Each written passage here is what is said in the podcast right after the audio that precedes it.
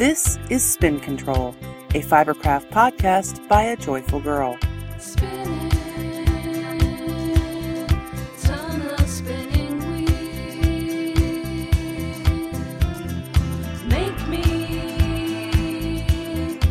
of your magic thread. Hello, everybody, and welcome to episode 16 of Spin Control Big Dreams. This, of course, is your host, Shiloh, and I'm happy to be back with you for another week. To those of you returning listeners, thanks for coming back for another listen, and to all of our new listeners, thanks for giving us a try. We'll kick this podcast off right away with some updates. I wanted to remind everybody in the St. Louis area that next week is the big Summer's Last Blast yarn crawl for all of our St. Louis area yarn shops. There are five one, two, three, four, five, six yarn shops involved in the crawl, and it runs from about 10 o'clock in the morning to about 8 p.m.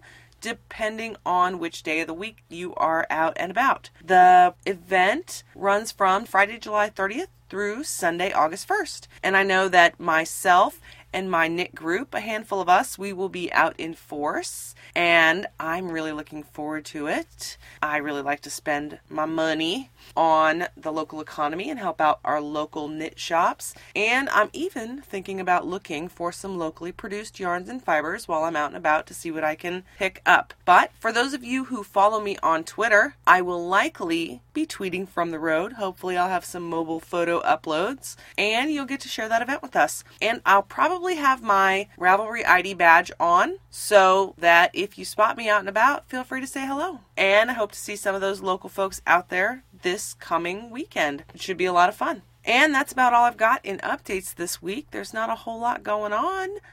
I just want to apologize to you guys in advance if my voice drives you crazy. I got a little summer cold and hopefully that'll pass by soon. Maybe some of you will find it sultry, but if not, hope it doesn't drive you crazy throughout the rest of the episode. And we should probably kick that off now. So let's get this podcast started.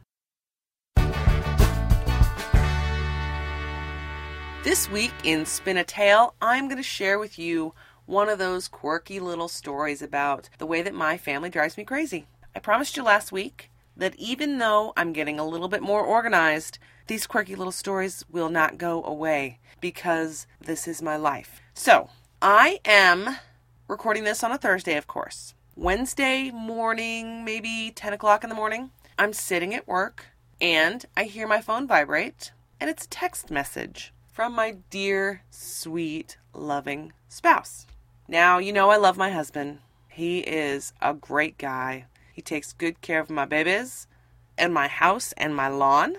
And he is working now toward his degree so that when I retire, I no longer have to work and I can craft as a profession. Now, my husband is very adventurous, and the adventure he took on this week was children's haircuts. Yes, he cut my daughter's hair. I found out about this through a photo that was texted to me at work at 10 o'clock in the morning on Wednesday. And the photo was of my youngest child at age nine, sweet as she is, with the biggest grin on her face and a huge pile of hair in her hands, inches and inches of length he cut off. Her hair was probably down just below her shoulders, and she hasn't really had like longer hair ever, but she really wanted to grow it out. And she did. But for some reason, I don't know why, I think it was all the chlorine with the summer and swim team and all that, her hair started to drive her crazy because it was getting really difficult to brush and keep, you know, free of tangles because of, you know, it was getting so dry and sun bleached and stuff. So she asked for the haircut. She asked me the other night and I said no. And she told me, well, I'll just ask Daddy. He'll cut it right now. And she was right. Dad cut her hair. He probably cut six inches off. And now it's like in the middle of her ear. That's how long it is. Granted, it looks adorable. However, the preferred method to inform your spouse that you've cut your child's hair is not through photos sent via text. I just thought I'd put that out there for you guys. All in all, the haircut was successful. She does look adorable and she'll be ready to start school here in a couple weeks. So I guess I'll get over it. But it was surely a shock to the system. And now we're on to spinning my wheels. In spinning, of course, you know that all I had been doing pretty much for the last three or four weeks was Tour de Fleece. Now that Tour de Fleece is over, spinning and I are on a break. It's just a break. We're not through. We can see other crafts, but we're on a break. Our relationship is definitely not over, but I'm going to give my mind a little bit of a rest. And then I think I'm going to visit my little Carlin for a while and maybe spin something on my wheel but I haven't decided what yet. In sewing, I did make a little bit of progress there. I had two little bags looming, and those were looming for quite some time, but I managed to get all of their top stitching done, finish their straps, and sew buttonholes, and attach looped closures to one. And the only thing left I have to do is hand sew buttons onto them, and then they'll be completely finished. And that makes me happy. In addition to that, I did a little bit of cutting. I cut up a pair of pants that I'm going to turn into project bags. And by my calculations, out of the pant legs, I should be able to get two unlined drawstring bags. That's the plan. And one lined tote bag with pockets, one interior and one exterior. So that should be pretty cool. I'm not sure what I'm going to do with I don't know what it's called, the body of the pants, you know, where the zipper is and the top and your bum. I don't know if I'm going to do anything with that. I might use that bit to build the straps for the tote bag and maybe extract one of the pockets and turn that into a little notion pouch because it has a zipper on it. So that's what I've got planned for my sewing. That's pretty awesome, makes me happy. And in knitting, I feel like I'm actually making progress again in knitting, even though I'm working on those same tired projects. I turned four heels I managed to salvage enough yarn on my little travel socks that I turned the heel and turned the heel on both socks and I'm getting ready to knit that little bit of cuff. It's been a pain though because I on the one sock I knit fine. I can just keep going and going and going except I'm knitting two at a time on magic loop. So, when I get to the other sock that has the tangled ball, I have to untangle like 3 or 4 yards and then knit until I can't knit anymore. And because I was turning the heels like one at a time, that that one sock went super smooth the whole time. Just turn the heel and then I was done. But the other one was untangle a little bit, knit, untangle a little bit, knit. It was a pain, but it's done. And I think that I should be able to get all the way through the little mini cuff on those socks here probably in the next week. And hopefully I'll have a finished project soon. And also on my handspun socks, I turn those heels as well. And those I'm not knitting two at a time on magic loop. I am knitting them two at a time though. I'm using two sets of double pointed needles. That makes me very happy. It's less fidgety than the magic loop, but I'm still maintaining equal progress on both socks. Like, depending on what the pattern I'm using is, I'll knit like an inch or two pattern repeats or whatever it is, and then switch to the other sock and complete the equal amount so that they stay the same length the whole time. I even made a little measurable progress on cobblestone. By measurable, I mean I finished the ball that I was working on and started a whole nother skein. So that's progress in a sense, even though when I look at the stupid thing, it doesn't look like I'm making any progress. I probably have 12 inches, 13 maybe, maybe 13 inches of the boring body completed, but it's progress nonetheless, and I have a measurement, and that makes me extremely happy. Now, let's get on to the reason that this podcast is entitled Big Dreams. Remember that whole big plan I had for Christmas in July and how I was going to call the stash? Now, part of calling the stash included cleaning up my room and making sure the floor was clean enough that I could dump the entire stash on my bedroom floor. Yeah, that didn't really happen because um, once I started cleaning up the floor, why was my floor so dirty? It wasn't that dirty. The issue is that we had the Dalmatian for about a week. Now, my mother in law has our Dalmatian, and that's a really long and sordid story, but we lived overseas and we couldn't take her with us because when we traveled, it was too hot and the airlines wouldn't fly her. So she stayed with my mother in law on an eight acre farm and she's lived there for the past four years now and she loves it. She's a Dalmatian. She can run the entire farm. She can run the neighbor's farm and she doesn't bother anybody and she loves it. She gets plenty of exercise and she's a super happy dog. So we cannot bring her back to our little one acre and try to keep her as a house dog again because she the poor dog would just be miserable. However, she does come to visit us. We do get visitation rights. And like when my mother in law goes out of town and stuff, she'll come and stay with us. She's a great dog. I've heard people say things negative about Dalmatians. You know, they're really hyper, they've got a lot of energy, they're nippy. She's just a fantastic dog. Our Dalmatian is so good. She's tame. She does get hyper, but she likes to play. So we take her out and we play with her. But when we're in the house, she chills with us, lays down at our feet. She's just a relaxed, loving dog. She is gets right back into the normal routine and she sleeps on our bedroom floor. Dalmatians, I'm not sure if you know, if you're aware, but they shed year round. They're not a good outdoor dog because they don't have like the whole winter coat, summer coat deal. They just shed year round. She sheds. We have two other dogs, and they're both miniatures. We have a miniature dachshund, no, and a full size Yorkie. And she sheds like their weight every day.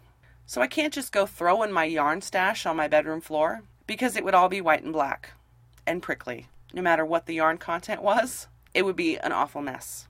But anyhow, when I set out to clean the bedroom floor, I got to noticing all the other things in my bedroom that needed to be organized. Our bedroom is gigantic. It is 17 feet wide by 25 feet long. And because of its size, that's like our home office lives on one side of our bedroom and the bedroom stuff lives on the other side. And that makes for a lot of storage of stuff in our master bedroom. We have some shelves and everything, it's really nice. But like all the papers that we have in our house that need to be shred are in the master bedroom. And all of the bills and stuff that need to be organized and filed are in the master bedroom. So when I started trying to clean up the floor to get some of these other things done, I noticed what a gigantic mess the room was, and my big dreams of calling through my stash were not realized. And I seem to do that to myself quite a bit. I'm like, yeah, I'm just going to conquer this humongous thing and I'm going to get it done, right? Yeah, I never ever have the amount of time I need to conquer any of these big projects like I hope to. So they always take two to three times longer. I have big dreams, you know, it's like a little kid sitting down to try to eat an entire cake. It's just not going to happen. Big dreams, very little fulfillment sometimes. But that's okay. I'll get over it. Um, I'm going to keep dreaming big, I think. Dreaming big gives me these grandiose ideals, and I usually keep plugging through so I don't end up disappointed. I end up happy in the end, and I guess that's really all that matters. So hopefully this weekend I will actually accomplish the master bedroom cleaning so that I can dip into that stash and start calling it. Now, I don't want you to think that my Christmas in July planning has faltered just because I didn't get the master bedroom clean. But now that it is no longer going to be July, we're going to call this Christmas Conquest 2010. And that is what I've got going on in my knitting right now. I haven't cast anything on, but last week I asked everyone if they would post on Ravelry some of their ideas of quick, simple winter accessory projects that they really enjoyed. And we got quite a bit of contributions that made me super, super happy. Um, a couple of the ideas and suggestions that we had. The pattern Felicity, it's a cute little hat. I absolutely love that. I'm definitely, definitely going to try it. Another listener recommended a pattern called Beechwood, which is a cute little cowl, and I totally dug that one as well. I really like texture, especially when it comes to winter accessory projects, so a lot of the suggestions that we got made me super, super happy. We also had a posting of some photos of some gloves called something or other Broad Street. The Broad Street mittens from Knitty. That was a recommendation from one of the listeners. Anyhow, I'm not going to go through every single recommendation that we had, but I will say thank you so much to everybody who posted on the forums. And it would be awesome if we could keep those suggestions going. I mean, even if you're running across patterns now or trying new things and you would recommend it, go ahead and post it. We'll keep it up there. We'll keep that thread going throughout Christmas Conquest 2010 and we can post our progress there and recommendations and all that sorts of good stuff. And it'll also be a good tool, not just for me, but for everybody else.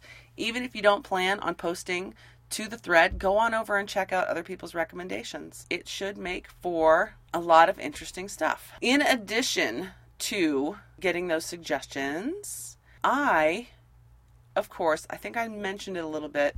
I have a bunch of stuff in my queue and Okay, maybe not so much in my queue. I have a bunch of stuff in my queue and in my favorites, probably mostly in my favorites. Let me take a peek. Look, I have the laptop in here and I'm using it.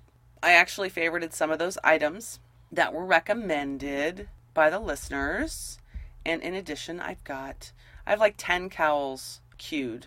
And they're all pretty simple looking items. Um, oh, the mustard scarf I hear is an awesome, easy knit and something I'm definitely going to try.